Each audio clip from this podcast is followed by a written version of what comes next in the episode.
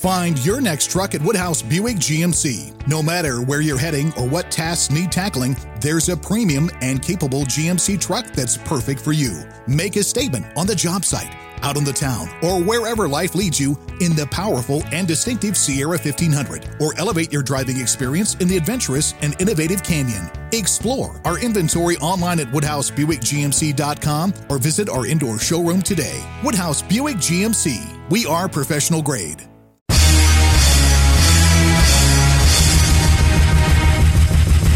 This is America with Rich Valdez, powered by PolitiWeek.com. And Rich Valdez is with us, former Christie administration official. You worked for Chris Christie, you've been in politics, done a lot of public service stuff. Rich Valdez, columnist now with the Washington Times. This is America.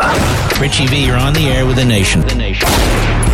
This is America with your host, Rich Valdez. What's up, America? I am Rich Valdez, Valdez with an S, your liberty loving Latino amigo, right here, 17 blocks away from Madison Square Garden in New York City.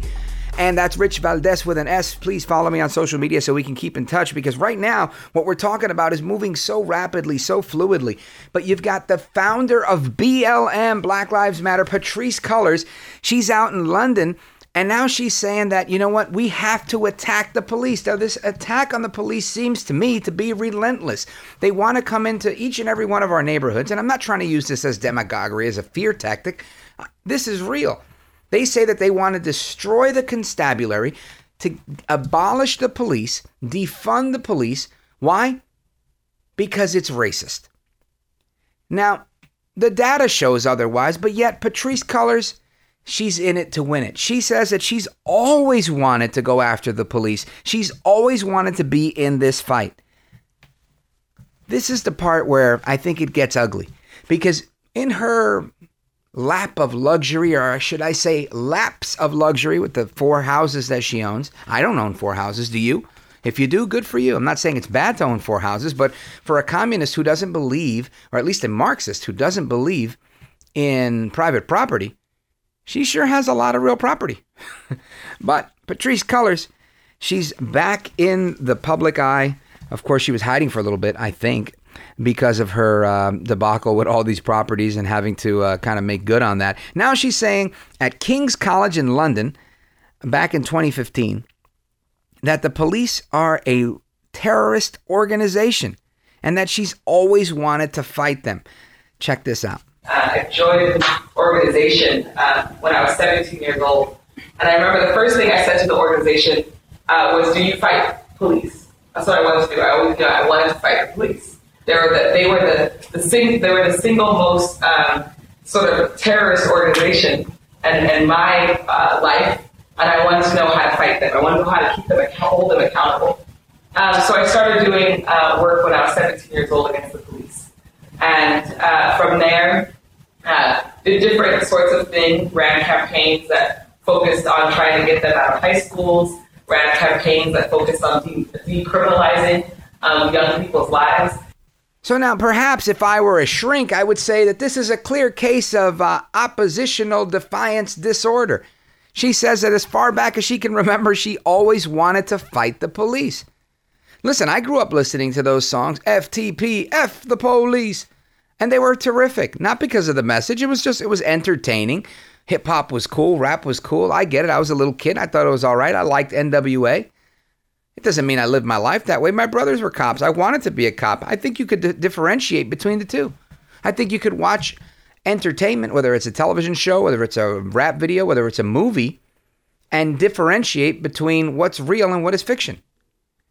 But it seems that Patrisse Cullors may have grown up this way and said, you know what, I'm going to make that what is fiction my reality. I do want to attack the police. She wants to take on the police. And the reason why? Because they want to destroy all that's right and good. Now, I'm not saying the police are always right and good, but for the most part, they are. Of course, there's the proverbial bad apple here and there. We hear that all the time. We're not going to continue to live our lives talking about the, the minimal failings during the majority's prevailing. We just can't do that. We can't live our life looking through the rearview mirror, looking at what has passed us by without looking out the front window because we'll crash. Somebody taught me that when I was young and it never left me. It's never escaped me. You can't live your life looking through the rearview mirror Because if you don't look forward, you're going to crash. And that's the bottom line. But this is what Patrisse Cullors and BLM are all about pushing critical race theory, bringing not only this conversation, which may be needed in certain cases, it's an irrefutable fact that African Americans are incarcerated at a higher rate than anybody else. That's true. I've been to prisons and I've seen it myself. There are more black Americans in prisons than white Americans or Hispanic Americans or, or Asian Americans. And I think to, to argue that we need equality in the prison system is a silly argument. But I think it's worth taking a look at why is it happening? Why is it that you have so many black men in particular behind bars? We should take a look at that. And we should figure out that maybe it was Democrat ideas, FDR's, in my opinion, racist and anti family policies of welfare, removing the father from the home, that caused this to happen.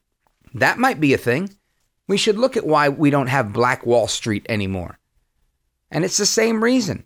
When the Democrats got involved, their anti black policies have hurt African Americans every step of the way so that they could pardon my phrase, enslave them to a plantation of perpetual Democrat voters. I do believe that to be true. And I think most of you do too. And if you're listening for the first time, welcome. But the problem is that Democrats want to double down. They want to do more propaganda, more inflammatory rhetoric. So, of course, you've got good old Jen Circleback Psaki, Silent P, of course, Jen Circleback Psaki is at the White House press briefing on Monday saying there isn't a crime problem in the United States. What we have is a gun problem. Now, you would think that I was joking or being hyperbolic, but I've got the audio to prove it. Listen to Jen Circleback Pasaki, Silent P. Check this out. A look back over the weekend and over the last year. This past weekend, there were more than a dozen mass shootings across this country. Uh, 4,000 more people shot and killed by guns in 2020 compared to the year before. Is there a crime problem in this country? Well, I would say certainly there is a guns problem, uh, and that's something the president would say. And there are communities where uh, local violence and community violence is an issue, and that's one of the reasons that we have proposed and have uh, now are implementing funding for community violence prevention programs across the country. Ha! So, I mean, you can't make this stuff up. You've got the reporter saying, look, we're looking uh, over the weekend. You look over the last year. They're talking about all the guns that are out there. And all that Jan Jen back Pasaki could say is certainly there's a guns problem. And that's something the president would say. It's as if guns are getting up and shooting people all by them damn selves. I think you and I both know that it's never a gun problem, it's a people problem. It's a values problem. It's about how we view our lives and how we live our lives. If you don't value life, you're quick to take it. This is the problem we face. It's a culture war. It's a, it's a battle of ideas. And sadly, in some places like the south side of Chicago, parts of New York City, parts of Los Angeles, Baltimore, Detroit, you've got places where shootings are out of control. And we need to get them under control. And of course, again, preaching to the choir, you guys know this stuff. But for the secretary of the White House, the press secretary to the president of the United States, for her to have the audacity to simply say, we don't have a crime problem. When crime is up something like 87% in New York City, at least shootings are up that much. To say we don't have a crime problem, what we have is a gun problem, is just either outright stupidity or an outright lie because we know it to be false. But this goes right back to Patrisse Cullors' attack on police. They want to get rid of everything that gets in the way of their argument. No police, no rationality, no law, no order, just pandemonium and chaos. Now, why would they want such a thing? Well, again, it gets people to join their club. If you can say, look, all hell is breaking loose, you need to get with me. We got to take action. That chaos creates the emotion of urgency and it gets people on board. It distracts them from seeing the real issues of what's really happening, of how they're introducing this critical race theory over and over at school after school. And they're attacking the cops left and right while other things are happening. Speaking of cops, You had this guy, Charles Lieber, arrested a year and a half ago, who was the uh, head of Harvard's chemistry department. And uh, him and his associates, three people were arrested, two of them trying to leave the country with biological agents to go to Wuhan, China. So now I'm looking at this piece in Fox News. Headline White House demands transparent probe of COVID lab leak theory after international organization and others have dismissed it. Ted Cruz mocks the Washington Post as clowns. Damn right they're clowns. After the fact check declares that the Wuhan lab leak theory suddenly is now credible. Tucker Carlson says Fauci and the World Health Organization, the mainstream media, all lied about the COVID origins for more than a year. And of course, you heard the same thing from the great one, Mark Levin, who just had Nicholas Wade on his program on Fox on Sunday. And again, this isn't new news. This is confirmation of old news that was speculation, it was suspicion. And now more and more puzzle pieces are fa- falling into place. You've got Rand Paul putting Fauci in the spotlight, asking those difficult questions, and Fauci squirming. Uh, uh, I never, never, we did not fund the gain of function research. No, but you funded somebody else who funded the stupid research. And you know full well that you did it, but you're trying to, you know, protect yourself, trying to hide the truth. And this is the damn problem. Dishonesty has become so popular in Washington, so popular in politics, and it's always been a staple of politics, quite frankly. But now it's like does anybody tell the truth in the media? Does anybody tell the truth in Washington? Of course not. So it's our job as people uh, who are observing, we the people who actually run this thing, at least in theory, we're supposed to run this thing.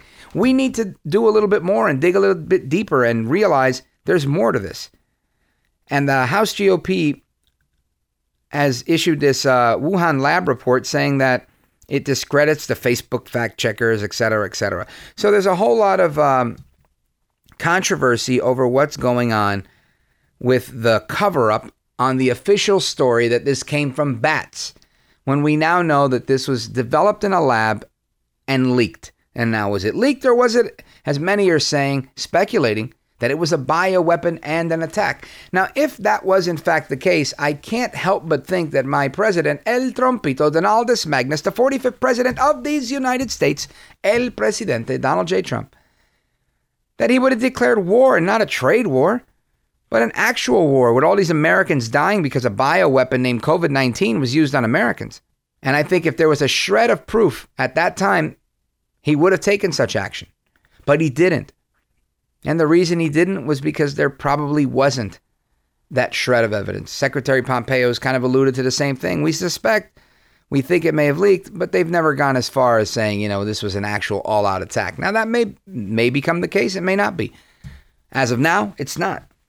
And the old saying that the facts have a way of catching up with the media, an old saying from Mark Levin, I think is a, a true one. It rings true in this situation. Sometimes you just got to wait and see because sitting here and being fortune tellers isn't really going to help our issue. All that all that does is allow one to pontificate. It allows you to go, well, you know, I've been talking about this for a year and a half. I was saying this when nobody said. I want to know why nobody in talk radio say because they try to follow the facts. They base their opinions on the news of the day and they're trying to follow the facts. It's that simple.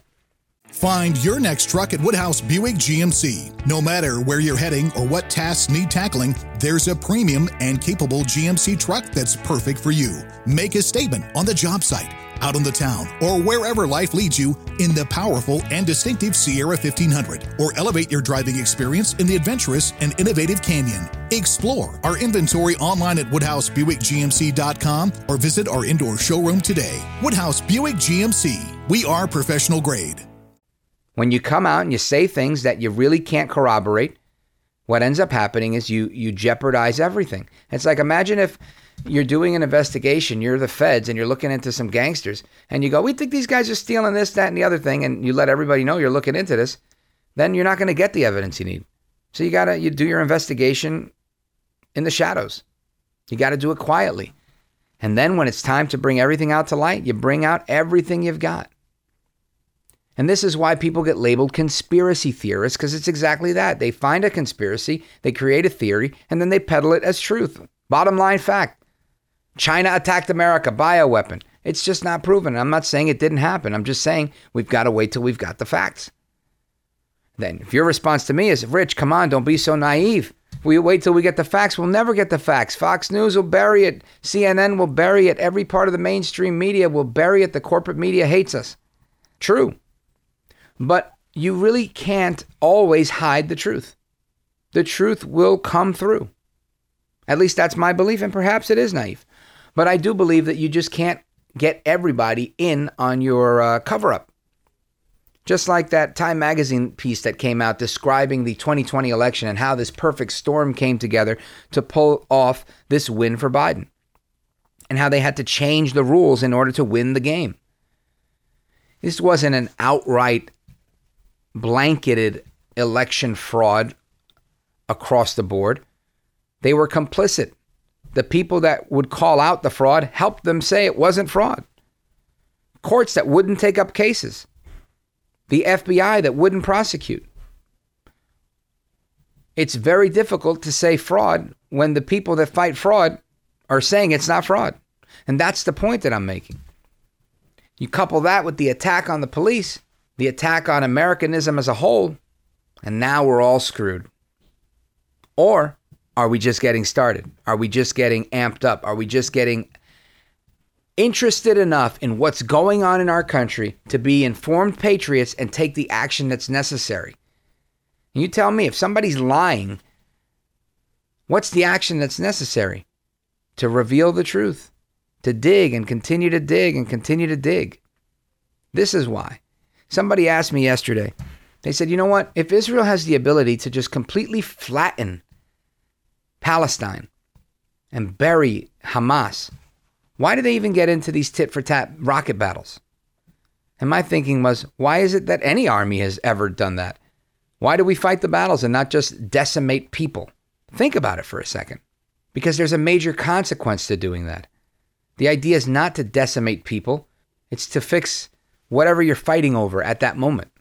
Everybody has a strategic objective, and it's not always the same. Some people's objectives are way down in the horizon while others are right there in front of them. Short range goal versus a long range goal. I know I'm getting into the weeds and I'm bam- uh, rambling a little bit, babbling.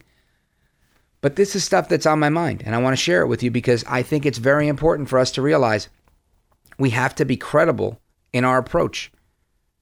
We can't just sit here and pick up arms every time somebody says something that we disagree with. We have to actually disprove it. We have to have a better argument. We have to come correct. We've got to bring it to them the same way they're bringing it to us. Look at this poor kid who was trying to do the right thing and ended up in jail. Kyle Rittenhouse. He can laud, we can laud him as a hero all we want, but the kid's in jail. And he's, he's not walking away from this thing. This is the point I'm making. There's a lot of people that, that we make out to be martyrs, and they, it's unnecessary. We don't need that. What we need to do is win in the battle of ideas. And for those of you that think the battle of ideas is come and gone, Rich, you're too late, we're not too late.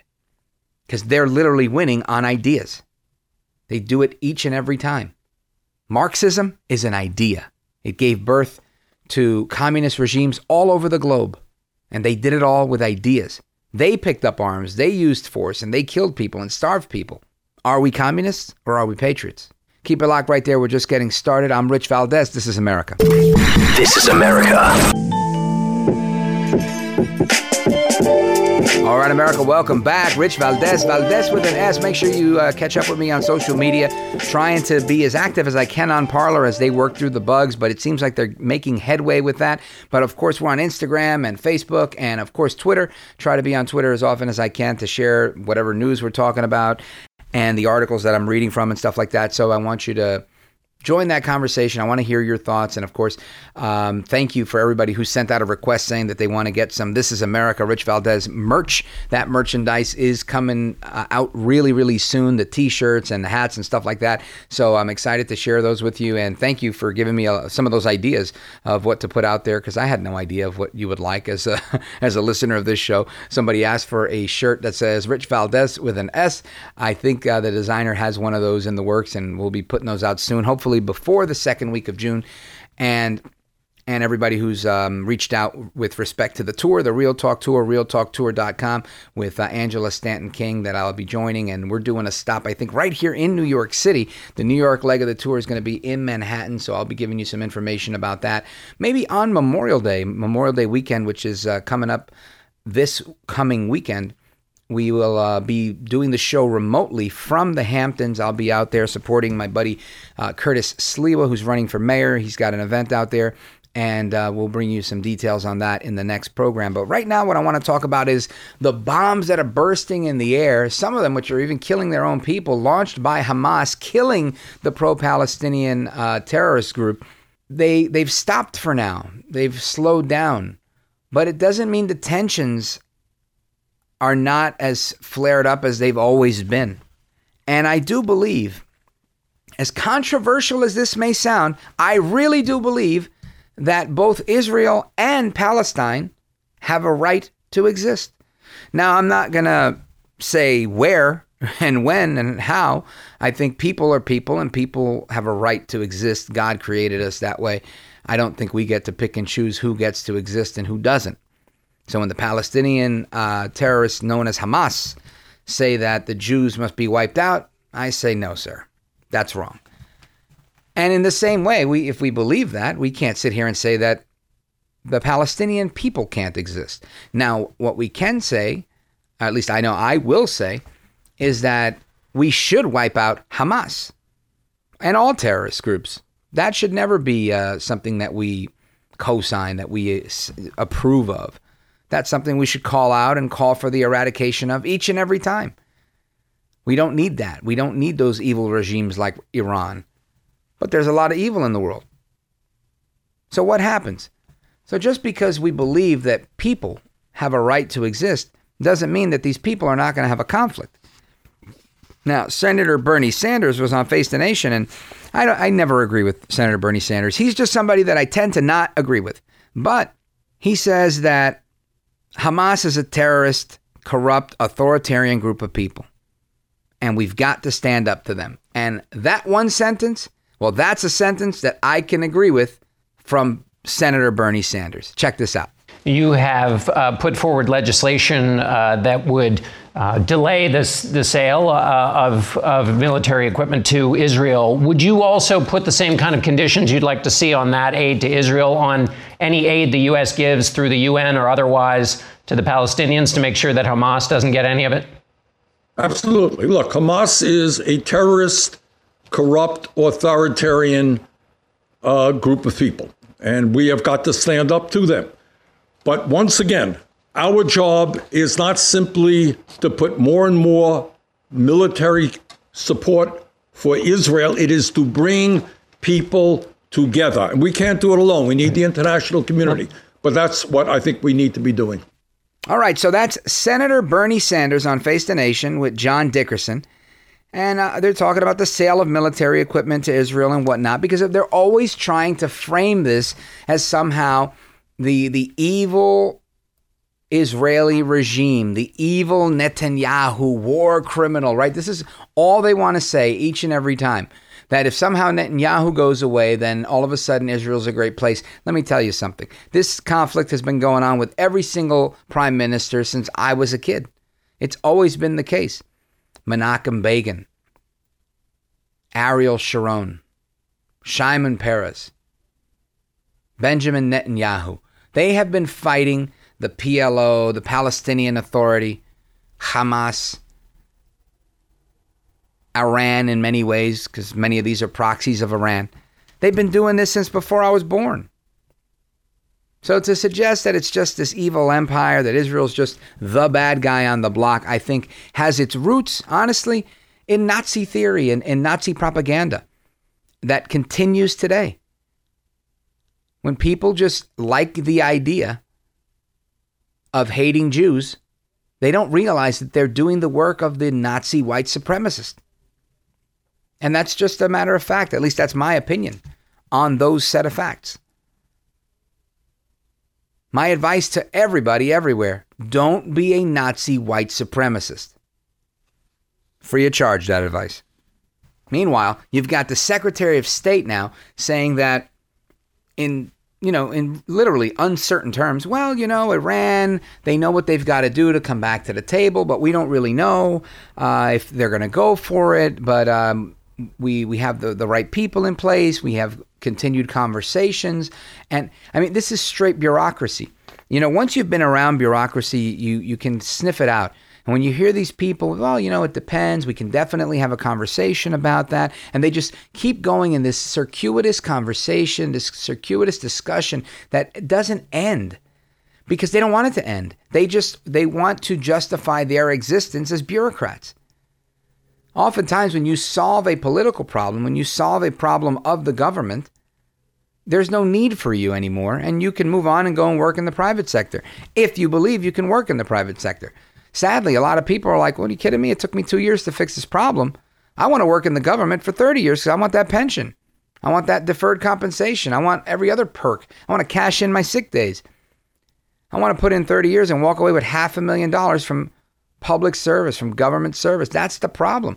When you have so many states like New Jersey and others where the biggest employer in the state is the government, you wonder how we stay blue. These people make their living.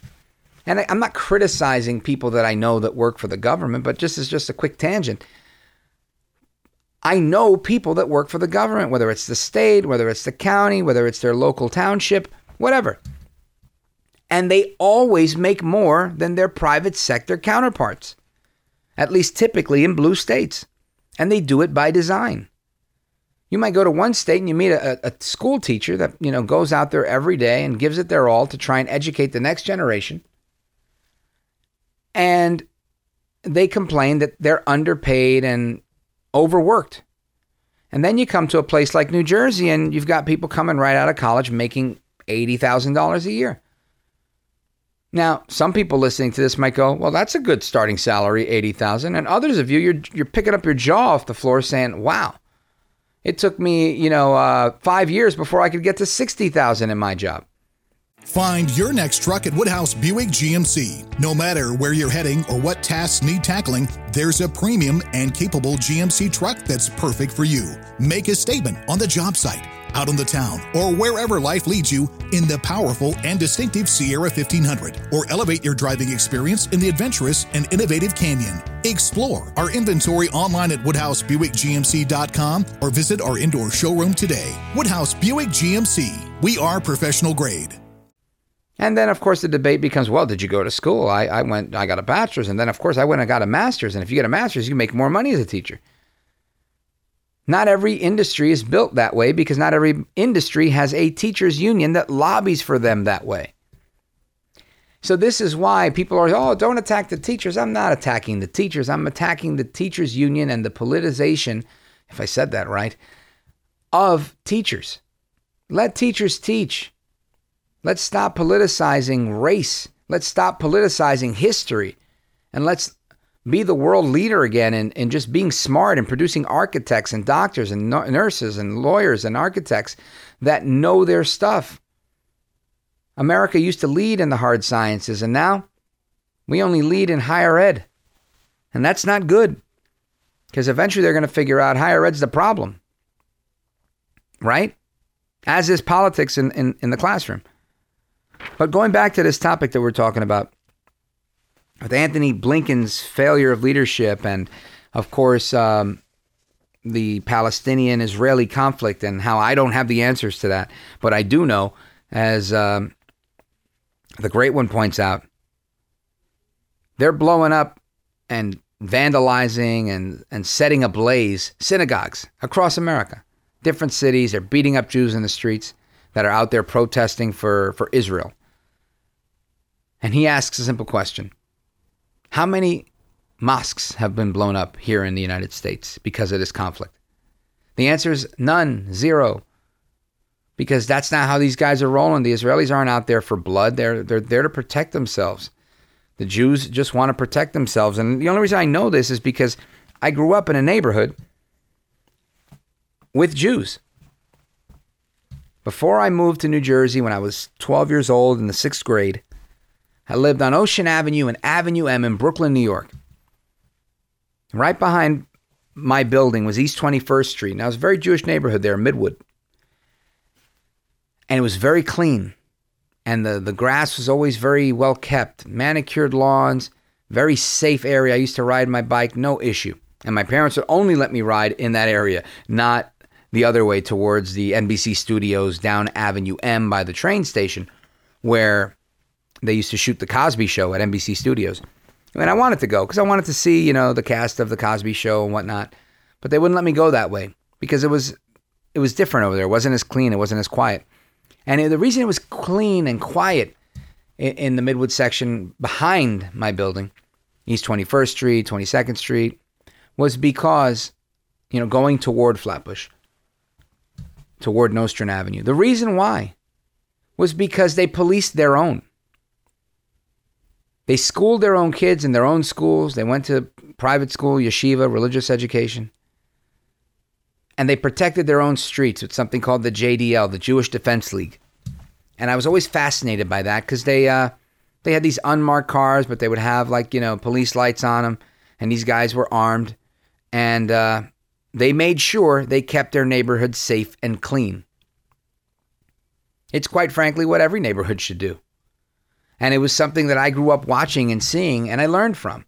And I realized whether you were the JDL or just a bunch of concerned neighbors on Avenue M or Ocean Avenue, most people wanted to keep their neighborhood safe and clean. And they didn't want certain elements in the neighborhood. But through manipulation, through emotional blackmail, and every other tactic that the left uses, we've succumbed to this. And now it's it's you, you welcome these things, and when you don't welcome them, you make sure that the barriers that protect you from them, like your police, are eliminated, like your ability to own a gun and carry a gun and all that. That's all gone. So you become a sitting duck right in your own neighborhood. And Rahm Emanuel, who was President Obama's chief of staff, he makes this comment that this Israeli Palestinian conflict was made into a partisan issue. And I don't believe that it's necessarily a partisan issue, but I believe that partisans may come down on different sides of this because I believe that the left has hijacked the idea of black and brown people. And now they say that it, the Palestinians are brown people that are being discriminated against, ethnically cleansed through apartheid laws from the Netanyahu regime. And he's a war criminal. This is what they say. And I know that stuff to not be true, but they believe it hook, line, and sinker. So if you're a person that says, hey, you know what? When I woke up this morning, I was a Boricua. I'm, I'm, I'm Puerto Rican, right? I'm an American of Hispanic heritage. My parents were born on the island of Puerto Rico. Put me in the sun for a little too long, I get extra crispy brown. So therefore, I've got to stick up for my brown brethren because, you know, we got to stick together, right? Black and brown. I think as people, we got to all stick together, but I'm not necessarily against this idea because I understand why people are trying to be in solidarity for the underdog. The problem is they leave out a lot of the critical facts. Like Rahm Emanuel, when he says this stuff, well, let's listen to what he said and then I'll respond to it. Check this out. One, I think inside the Democratic Party is a generational divide. Yeah.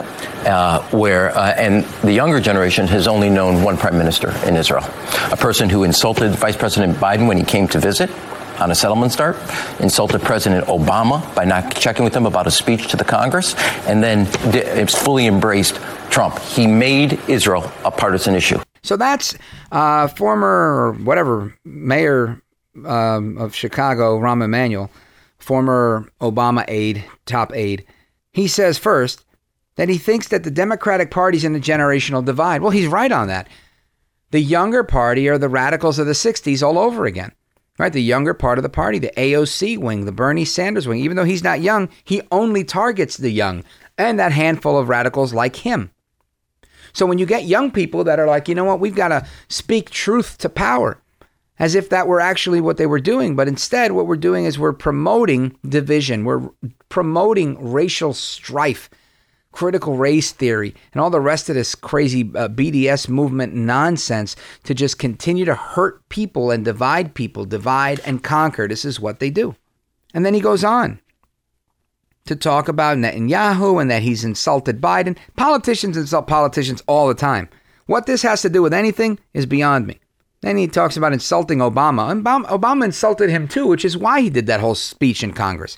But again, selective memory. I think he was personally offended by it because he was in the White House at the time. But I don't believe for a second that it was Netanyahu that made Israel and Palestine's conflict a partisan issue. If anything, it's the exact opposite. It's those on the left with their fascination with living their life through the lens of racism with black and brown, black and brown everything being at the uh, tip of their tongue every time they speak. So I blame you, Rahm Emanuel. I blame the Democrats for that type of divisiveness. But sometimes partisanship is all anybody knows. And up next, we're going to listen to a couple of uh, Republicans and what they have to say about, well, their fellow Republicans. I guess they haven't heard of Reagan's 11th commandment. Keep it locked right there. Rich Valdez, we'll be right back. This is America. All right, America, welcome back. Rich Valdez, Valdez with an S on all the social media. Make sure you give us a follow and interact with us. I love to read the comments. I love to, um, you know, get your feedback on what's going on. If there's something in one of the episodes that you particularly liked, let me know. And of course, you could always contact me at richvaldez.com. The richvaldez.com is our flagship website where you can always stay in touch with us. You can use the contact us feature, and that stuff will eventually make its way to me in an email. So I'm looking forward to hearing from you. Thank you. And again, for everybody for their support and their reviews of the show and for sharing the show.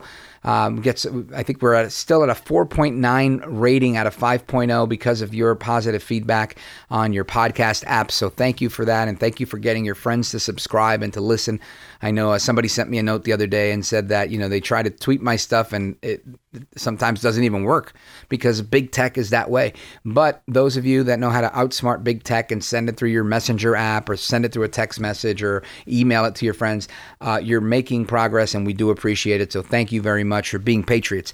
Now, I want to talk about the GOP because, of course, the GOP is the big tent party. And that's part of what always attracted me to the GOP was that it's a monolith on the other side. It's always pro union, it's always uh, pro abortion, it's always pro tax and pro spending. That's the Democrat Party. There's, there's no wiggle room. They always go all in and everybody's on the same page. That's why people go, why can't we be like the Democrats? They're always, you know, they, they, they're in lockstep. I don't want to be in lockstep. I love the fact that we have RINOs. I love the fact that we have diversity. It lets you know who's weak among you so you can take them out. That's it, bottom line. You've got to be better than them. You've got to be stronger than them. That's how our food chain works. The big fish eats the little fish.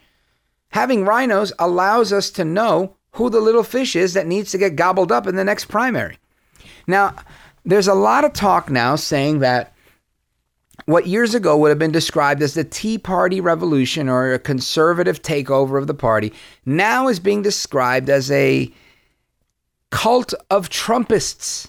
You see. Well, anyway, Joe Scarborough on his show, The Morning Joe on MSNBC, says that this is the cult of Trump.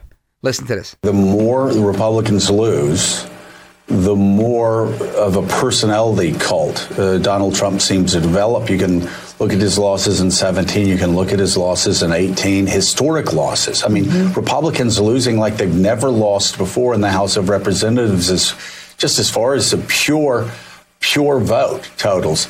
Uh, 19, they started losing governorships in the South, and then in 20, they lost the big race, uh, lost the race for the, their presidency, lost Georgia, lost the Senate, lost the House. It's and and so rational parties, parties that actually want to rule, parties that want their policies to change instead of uh, just uh, these uh, putting forth these hyper gestures they self adjust and they start electing candidates that can get elected. Donald Trump's not that guy.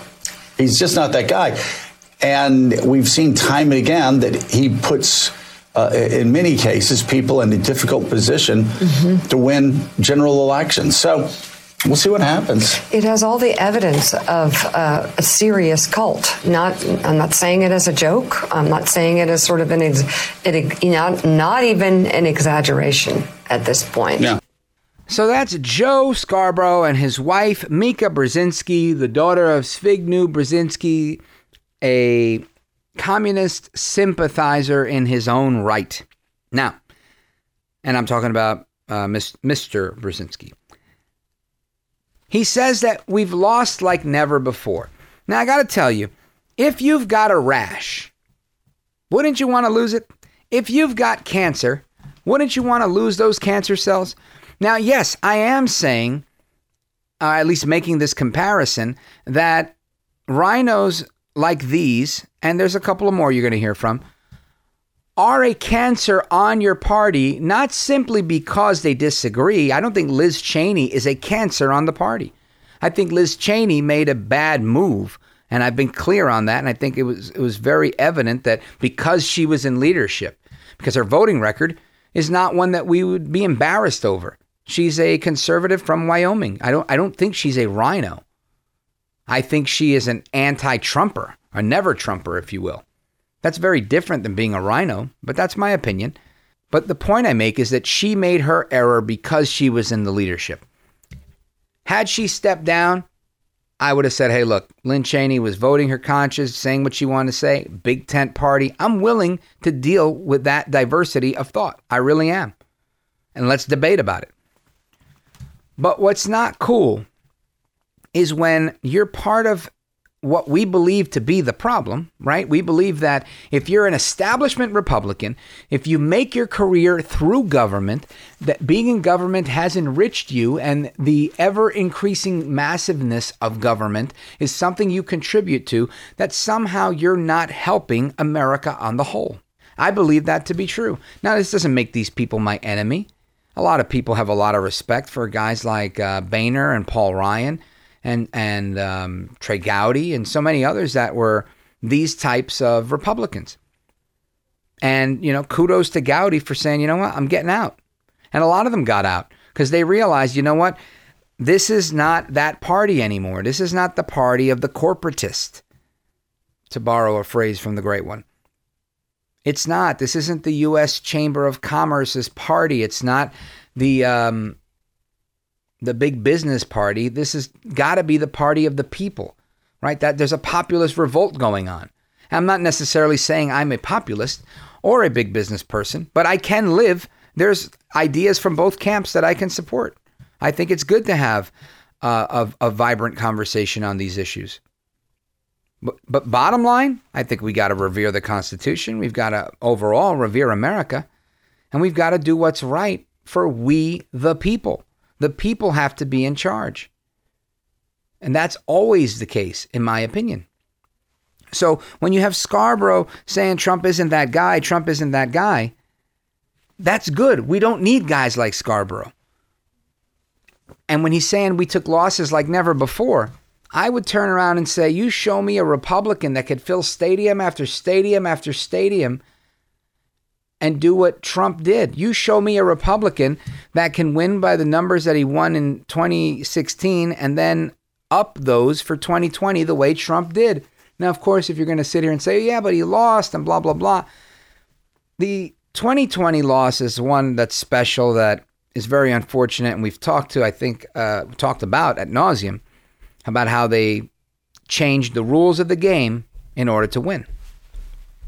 But that doesn't mean that Trump is a loser, in my opinion. That means they outsmarted him because they weren't playing fair. Now, in terms of uh, Congress and all that, this is where it gets dicey because, yeah, you can try to make the case and say, look, you've lost your majority. Okay, we lost the majority. Is it on Trump? No. The Trump guys, most of them won. Guys like Matt Gaetz and others, they won the people that are the closest allies to the president. A couple of people he endorsed may not have flown right. But again, some of those endorsements were more political than, than really um, intrinsic, people that were really um, supporters of Trump and vice versa. I don't think Trump had his heart, excuse me, on endorsing candidates in Georgia per se. I think he did it because it was the right thing to do, because America needed those votes. America needed two more Republicans in Congress. So I think he did it for his country. I think he did it because it was the right thing to do to prevent Warnock and the other guy, whose name I forget, equally as as ineffective. But when you look at what Trump has been able to produce, the fact that he's out of office and there's still such a vibrant community of people that, that want to support and want to see him run again. And the fact that Lindsey Graham was just on Hannity saying that uh, if Trump ran today, he's the guy, hands down. Yeah, 100% right. That is the bottom line. So when you try to make the case that Trump is a loser based on those facts, I'd say, I, I don't think you, you have your ear to the ground. I don't think you really know what you're talking about. I really don't. It seems like you're splitting hairs and you're splitting the wrong ones. The Republican Party is getting rid of ineffective Republicans. And if those are the losses that we have to endure to elect conservatives that really believe in putting America first and doing the will of the people, then those are losses that we have to endure. It has nothing to do about becoming a cult of Trump's personality. Now, is there an element in the movement that is like that? Like, no matter what, I love Donald Trump. He's the best, blah, blah, blah. There's a lot of people that are in this for Trump. I always make it clear I love Trump, but this isn't about Trump. It's about America. This is a movement for America. Whether you call it MAGA, whether you call it America First, this is a movement for America. Trump won't be around forever, but our hope is that America will be around. And those that see it that way, which I think is the vast majority, are committed to making sure that Trump currently represents that leadership and that we produce more leaders like that and we keep moving with this movement. But that doesn't mean that there's a small element of people that are there because it is personality driven, and I get it. And that's not something that you can avoid. But you know that you're over the target when they start to freak out a little bit, you know? And we've got this. Uh, Ed Luce on the from the Financial Times. I'm not going to play the whole audio because it's kind of not necessary, but he says that the Republican Party is increasingly resembling a communist Jonestown cult. Now, when you say something like that, and you know, at least me, i have got my ear to the ground. I talk to lots of Republicans, talk to lots of people. Period. It's what I do, and you see that to be not the case. You know, this guy's just either misinformed or misunderstood but he's not being honest. But what I do want you to hear is uh, former Secretary Robert Gates, I believe, whatever he was, uh, CIA director, and he um, he had some comments on the Republican Party saying that of any of the Republican presidents that he'd worked for in the past, none of them would rec- recognize the Republican Party of today. Listen to this. If you were analyzing the political structure of the United States as a CIA analyst, and the minority party believed that the majority of the voters in that party believed that the president was illegitimate, how would you assess the stability of the political organization of that country? I would have serious concerns about the future. You know, I've I, I, worked for I worked for eight presidents. Five of them were Republicans. I don't think any of them would recognize the, the Republican Party today. And what does that mean? Well, I think that I think in terms of the values and the principles that the Republican Party stood for under those five presidents uh, are hard to find these days. So Gates says, under the terms of uh, principles and values, they wouldn't recognize the party. So, a party that's vehemently pro life, a party that's vehemently pro America, a party that is vehemently pro military, pro national security, I think Reagan would recognize that. I think even George W. Bush would recognize that. Even though he was very friendly towards the business crowd, I don't think he would have shunned the, the party of today. I think he shuns Trump because he just doesn't like Trump just like Liz Cheney doesn't like Trump. And that's a different story for a different day. But something that I saw on Twitter from my buddy Matt Schlapp from the American Conservative Union, he tweeted in response to Mr. Gates' comments, he wrote, Good. and I thought, couldn't have been more eloquent. Absolutely. Good. It's good that these previous Republicans might not recognize the Republican Party of today. You know why? Because when Donald Trump got in the race in 2015, the Republican Party was de facto dead and dying, or dying about to be dead. It was after eight years of Obama. Nothing had been done.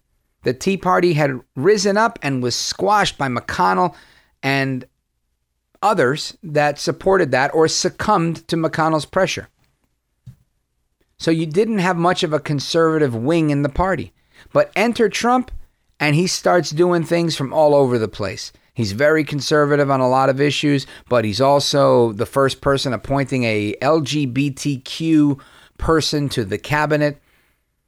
He appoints the first uh, black female general to the United States Marine Corps. I mean, he's just breaking all sorts of firsts and barriers and things like that, and doesn't get credit for them. But enter Trump, and there's a revival of the Republican Party, and maybe not enough. And I think there was enough to get us through midterms and whatnot, but they challenged him in the beginning and they wouldn't work with him. He wanted to be flexible on DACA, and they said no. And look, you can have whatever opinion you want on that stuff. My point is, there could have been more political wins early on, and I don't blame them on Trump. Trump ran on a platform that said we're going to defund Obamacare, and he stuck with it. They didn't. So some of them are retiring because they're like, you know what? I'm out of here. The money's going to dry up. This guy's not in it for the money. He's on some altruistic, uh, let's be honest, kumbaya stuff, and I'm not down for that. Good. Good riddance to you, sir. Peace. Beat it, Rhino Republican. That's fine. So, yeah, you take a couple of losses. And the fact that we can't recognize the party today, good. Because we got too used to seeing a party filled with people that were complacent too filled with the idea that so and so needs to do this and the other one needs to do that, and everybody's got to do my work but me. And Trump believes in doing his own work. The guy worked hard. He said, There's a problem in Washington. I am leaving my penthouse here on Fifth Avenue. I'm taking my supermodel wife with me, and I'm going to move into the swamp. And they're going to attack me. They're going to attack my family. They're going to attack my wife. They're going to come after all of us. They're going to try and put me in jail. They're going to try and put my kids in jail. And I'm going to lose $600 million in the process, more than half a billion in losses while I'm here serving America. Trump understood the sacrifice. And all I can say is let us all take a page from Trump's sacrifice and realize that sometimes you got to put your job on the line. Sometimes you've got to recognize that in order to protect your family, you've got to come under a little fire like Trump did. You've got to be able to put your neck out for America, for your cause, for what you believe in. It's that that's going to get us through. It's recognizing the sacrifice that is going to get us through this. It's matching the intellectual argument and the passion that is shown on the left. They love Marx. They are ready to burn down buildings in the name of Marx. What are we willing to do in the name of America? We need to challenge them at every step, legally, lawfully, and peacefully. And we're going to win. Hasta la próxima. Until the next time, America, I always tell you that if you stand for nothing, you will fall for anything. Hamilton. And the only thing necessary for evil to triumph is for good people like you to sit there and do nothing. So be inspired, take heart, be of good cheer, and go out there and make a difference for America today. Until the next time, America, I am Rich Valdez, and this is America. This is America.